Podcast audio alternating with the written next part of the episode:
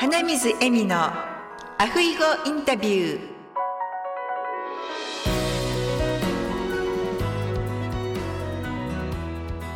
アロハ今日のゲストは日本から大野まなみさんに来ていただいております。まなみさん、こんにちは。こんにちは。お忙しいところありがとうございます。ありがとうございます。とですね、私が、えー、まなみさんを知ったのは、えー、Facebook でですね、自宅で最後を迎える準備のすべてという本を出版されている作者さんとしてあの知りました。で私もですね将来自宅で最後を迎えたいなっていう気持ちがあったのであぜひ一度本を読んでみたいなって思ってですね。それで早速日本から Amazon で取り寄せて今手元にあるんですね。読ませていただいていろいろまなみさんの最後を迎えるための患者さんのお気持ちとかっていうのもいろいろとですね書いておられてもう共鳴をいたしました。で本日はまずまなみさんの自己紹介をしていただいてそして次回後半でですね本の方についてもいろいろとお話を聞けたらと思っております。それではまなみさんあの自己紹介の方お願いできますでしょうか？はい、わかりました。大野木まなみと申します。はじめまして。だからあの私はですね4歳の時に父を交通事故で亡くしているんですけれども、うん、そういったこともあって、まあ、早くからあの自立したいなっていうふうに思っていて、まあ、その時に母親がこういう看護師っていう医療職種のなんか紹介をしてくれて、はい、もうそのなんか一言でもう私は看護師になるっていうふうに思って、なんか脇目も振らず あの看護学校に入り、まあ、勉強をして国家試験も受けて性看護師になって今16年目になるんですけども、まあ、病院であのいろんなところでご勤めさせていただいてるっていう形になるんですね。でその中で特に急性期の病院で働いている時なんかはですね、あのやっぱり患者様が亡くなっることとかも多々あるんですね。本当に、えー、その亡くなるそばに亡くなる瞬間にあの立ち会う時にすごくこういつも思うのがこの方は本当にこういう最後を望んでいたのかなっていうふうにあのちょっと疑問に思うことがありまして、はい、というのはですね、まあ、治療をしてあの、まあ、良くなるために病院に入院しているんですけども、まあ、本当に病気の進行によってやっぱり助かる場合と、うん、どうしても助けられない場合と、まあ、いろいろあるんですけれども助からない場合、まあ、そのまま病院に居続けてで最後を迎えるっていうのは本当にこう幸せだったのかなっていうふうに思うんですね。で亡くなるのは皆さんあの必ず人間亡くなるのであのもうそれは避けられないことではあるんですけどもその場所とか環境ですね。病院っていうところが本当に良かったのかなってすごく疑問に思ったりもするのでやっぱそうなった時にいやなんかやっぱりいろんな患者さんの声とかを聞いていると、実はあの自宅で亡くなりたいって思ってる方が、まあ、ほとんど、うん、ね、うん、で一緒に働いている医療従事者というかスタッフもやっぱり病院では亡くなりたくないって言ってるんですね。はい、でそういうふうにこうふと思った時にいやこのままではなんか幸せな最後を迎えられないなとずっと思っていた時に、はい、たまたまご縁でですね、はい。まあ、本を書くっていうあの機会をいただいて、うん、まあ、それでこう執筆をして、うん、今年の8月3日に自由国民社様から、はい、あの本を出させていただいたっていう経緯なんですけども。はい。はい。そうですね。あの、ここにまなみさんの紹介が出てで、えー、性看護師心理カウンセラーあと看取り師っていう、はい、はい、タイトルがあるんですけど看取り師っていうことについて少しご説明いただけますか、はい、あはい。看取り師というあの資格というかお仕事は、まだあの民間の資格なのでそれほどやっぱり認知度も高い職種ではないと思うんですけども全国に1000人ぐらい今いらっしゃる、えー、職種でして主にその看取り師の役割というのがあのありまして本当に最後迎える瞬間、まあ、ご家族のあのいろいろ不安とかそういうご相談に乗ったりとかあとはあのご本人様が本当最後安らかに亡くなれるようにその場のこう環境を整えたりとか最後の瞬間立ち会ったりとかあとはそうですねこういろいろその場にいる呼吸合わせっていうのがありまして、まあ、本当にこう厳かな感じで最後迎えられるようにその場全体の、まあ、こう雰囲気というか中に亡くなるための、まあ、環境を作るためのなんかまあ役割っていうのが主にはありますね。うん、それは患者様の自宅で迎えられる時に行かれるんですか？そうですね。ご依頼があった時にですね、うん、自宅っていう場合と、あとは今、あの老人ホームとか、そういったところでもご依頼があれば、本当にそちらに行ってもいたりとか、あと病院でももしこうご依頼があれば、うん、あの行くっていうことも可能なので、どちらかというと、こう病院やその施設でやってるサービスというよりは、もう本当にあの個人個人であのご依頼があればこうそちらに行くっていう形ですね。日本で1000人ぐらいしかいらっしゃらないということで私も初めてこの本を受け取ってそういう職業があるっていうのを知ったんですね。はい、はい。ですからまだ日本でもいてらっしゃる方少ないんじゃないですか？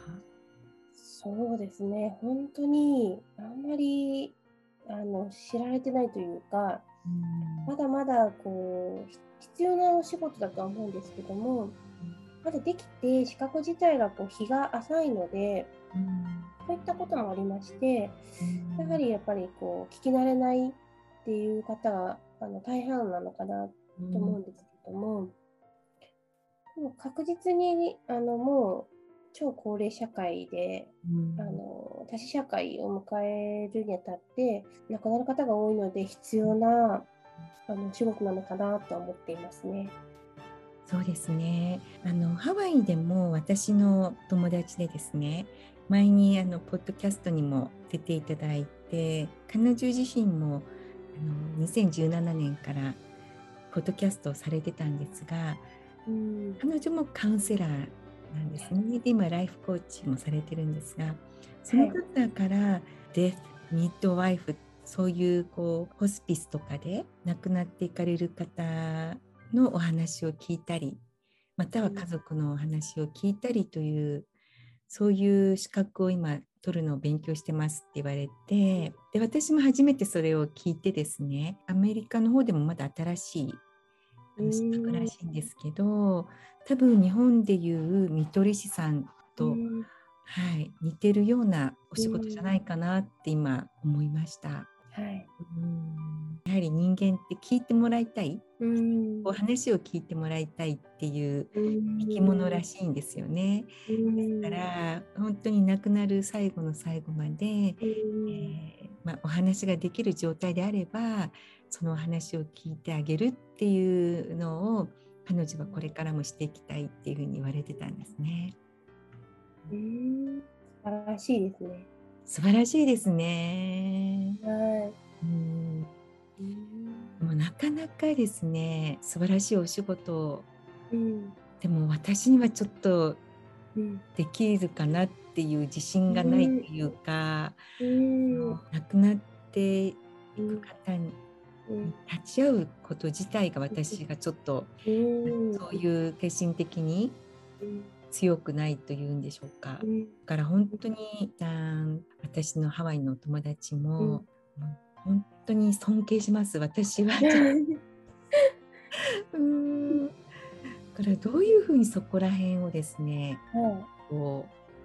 う乗り越えられているかっていうところもちょっとお伺いしたいなと思いまして。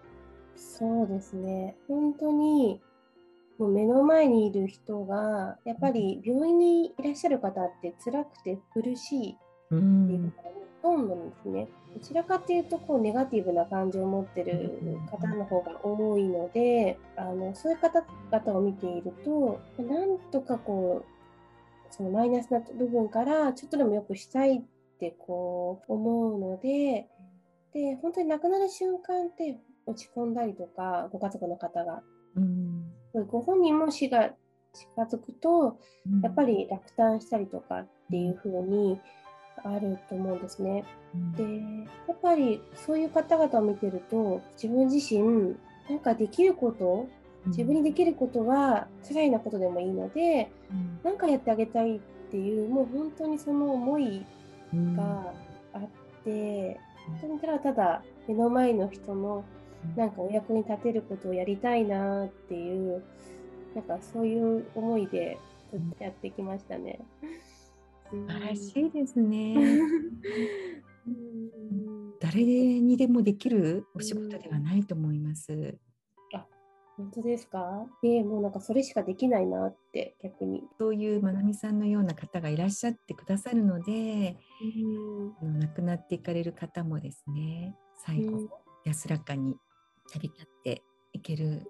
じゃないかなって本当に素晴らしいお仕事だと思います。ありがとうございます。ええもうそう言っていただけて本当にこちらこそありがとうございます。でそんなまなみさんのですね座右の銘を聞かせていただけますか？そうですね、うん、と千里の道も一歩からっていう 感じで。すね。あの本当になんか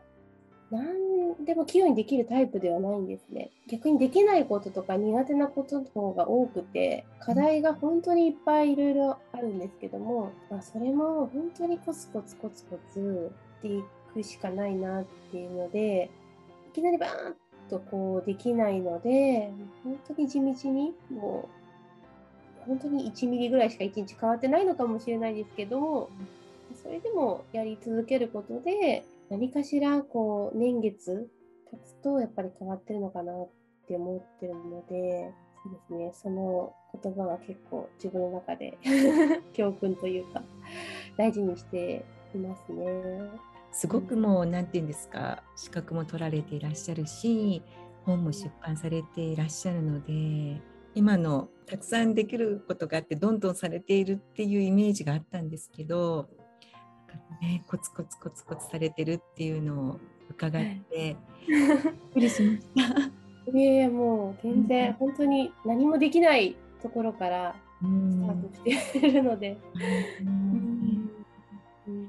でも本当ですよね。ですから、私もそうですけど、あのコツコツ、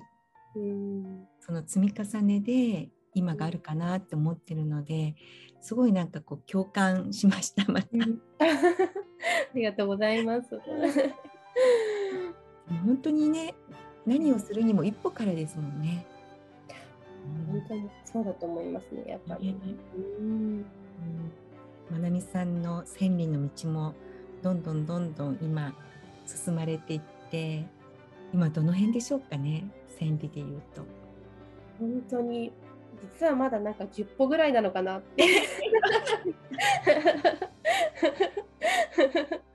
もう一歩が一つずつなんで、まだまだかなって思ってますね。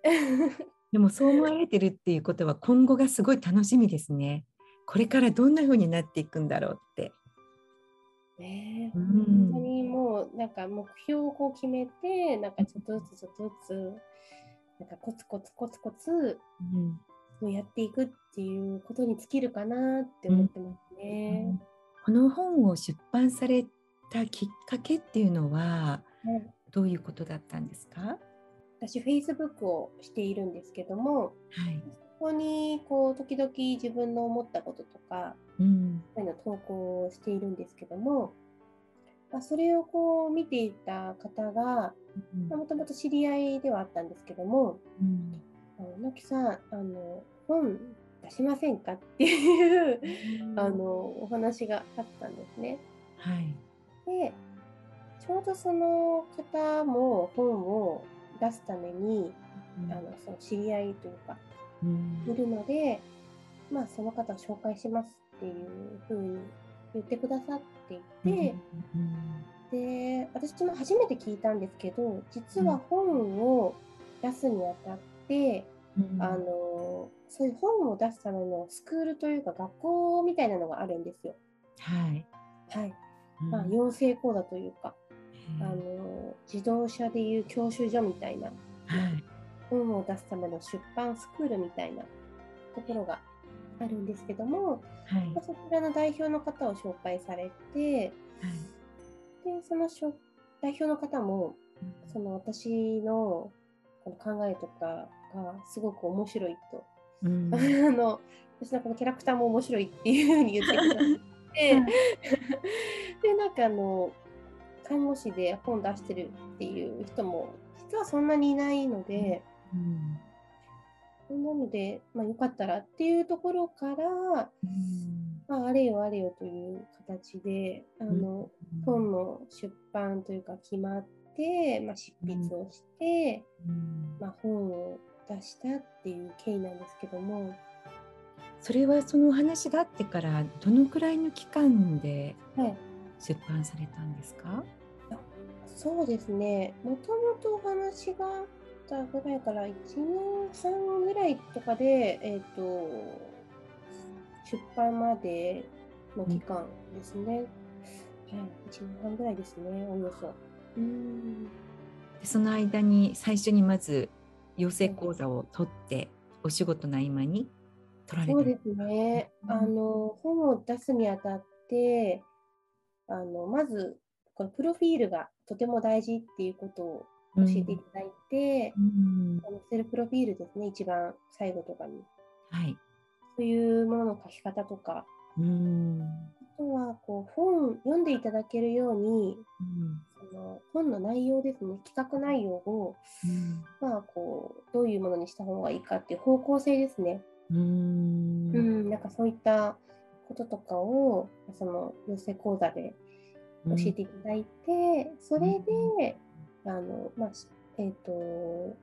編集者さんがうんこう集う日がありまして、その日にこう実は自分の考えた本の企画をプレゼンする発表の場があるんですけど、はい。その場で、まあ、審査みたいな感じなんですけど、うん自分とこう一緒に本を作っていこうっていう編集者さんは札を上げてくださるんですね。ルへクルがーなんかオーディションみたいな感じですね。でもまさにもうオーディションですね。そうです。へそーの養成講座の最終日って本当にオーディションが最終日なんですけど、はい。それでオーディションで、まあ、あのもし札が上がれば、うん編集者さんと今後、どんどん打ち合わせをして、うん具体的に本を出すにあたって、もっと細かいところを煮詰めていくっていううんことをやっていくんですね。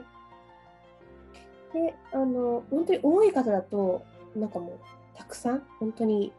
10社とか、それぐらい近いぐらい札が上がって、あの、もう本当に芸能界でなんかスター誕生みたいな、なんかもういろんな、いっぱいいろんなとこからオファーが来て、はい。どうしようみたいな、うん。うただその芸能事務所と違うのはあのたくさん上がったら待ってもらうことも可能なので順番に、うん。あの芸能事務所は1社しか選べないですけど、うん。その本の編集者さんとか出版会社は、うん。いっぱい上がれば、まあ、ちょっと待っていただければ、まあ、順番に あのやれるので、うん。私はそんなに正直札多く上がらなかったんですけども、うん。でもあのなんとか上げていただいた方とのご縁を大事にして、まあ、その後こうそうですね。あのいい出版社さんと編集者さんに、うん。あの一緒にやっていく中で本を出せたっていう感じですかね。そうなんですね。はい。最近ね一般の方が本を出版するっていうのが増えてきてるって伺ったんですけど、はい、でもまなみさんのこの本がこの1年半ぐらいですよね、うん、その文学部に行ったわけでもなく。全然あの、ね、苦手な方で、うん、あのちっちゃい時いつも文章をよく親から直されてましたね。もう言い回しがおかしいとか すごいいろいろ言われていて、はい、読ませていただいてすごい分かりやすかったですし。ありがとうございます、はい、あのどんどんこう読み進めていけるっていうのと、はいはい、今の現状もですね私はハワイに住んでるんですけど、はい、日本の現状っていうのがあまり身近でそういうのに日本に住んでた時はですね祖父とか祖母とか、はい、呼ばっていう方が亡くなっていくのを間近では見てたんですけれども最近はですねもうハワイが長い34年いますので、なかなか日本のそういうこう現場というか実情っていうのを知ることがなかったんですけどまなみさんの本のおかげで少し分かってきて、はい、私がすごく素敵だなって思ったのが今度後半でですねもう少し詳しく説明をしていただけると思うんですけれども、はい、まなみさんの本の中に、はい、誰もがいつもいつかは死を迎えます。それならば死ぬ時に幸せだったなと笑いながら目を閉じたいと思いませんかっていうところがあるじゃないですか。もう私ここをね もう読んだ時にあもう本当だ。ね私もそうなりたい。でまた一人でもね多くの方にそうなっていただきたいなって思えて、もうすごい共感をしたんですよね。もうだから本当この本は、うん、あのすごく私にとってはね今後見返しながら自分も、はい、はい、もう大切な一冊になるなと思っております。ありがとうございます。はい、嬉しいです。次回に、えー、本のことについて詳しくお話ししていただきますので、今日は、はい、自己紹介ということで、ここで一旦終わらせていただきますね。はい。はい。はい、それではまなみさん、今日は本当にありがとうございました。ここそありがとうございました。では後半までアフイホー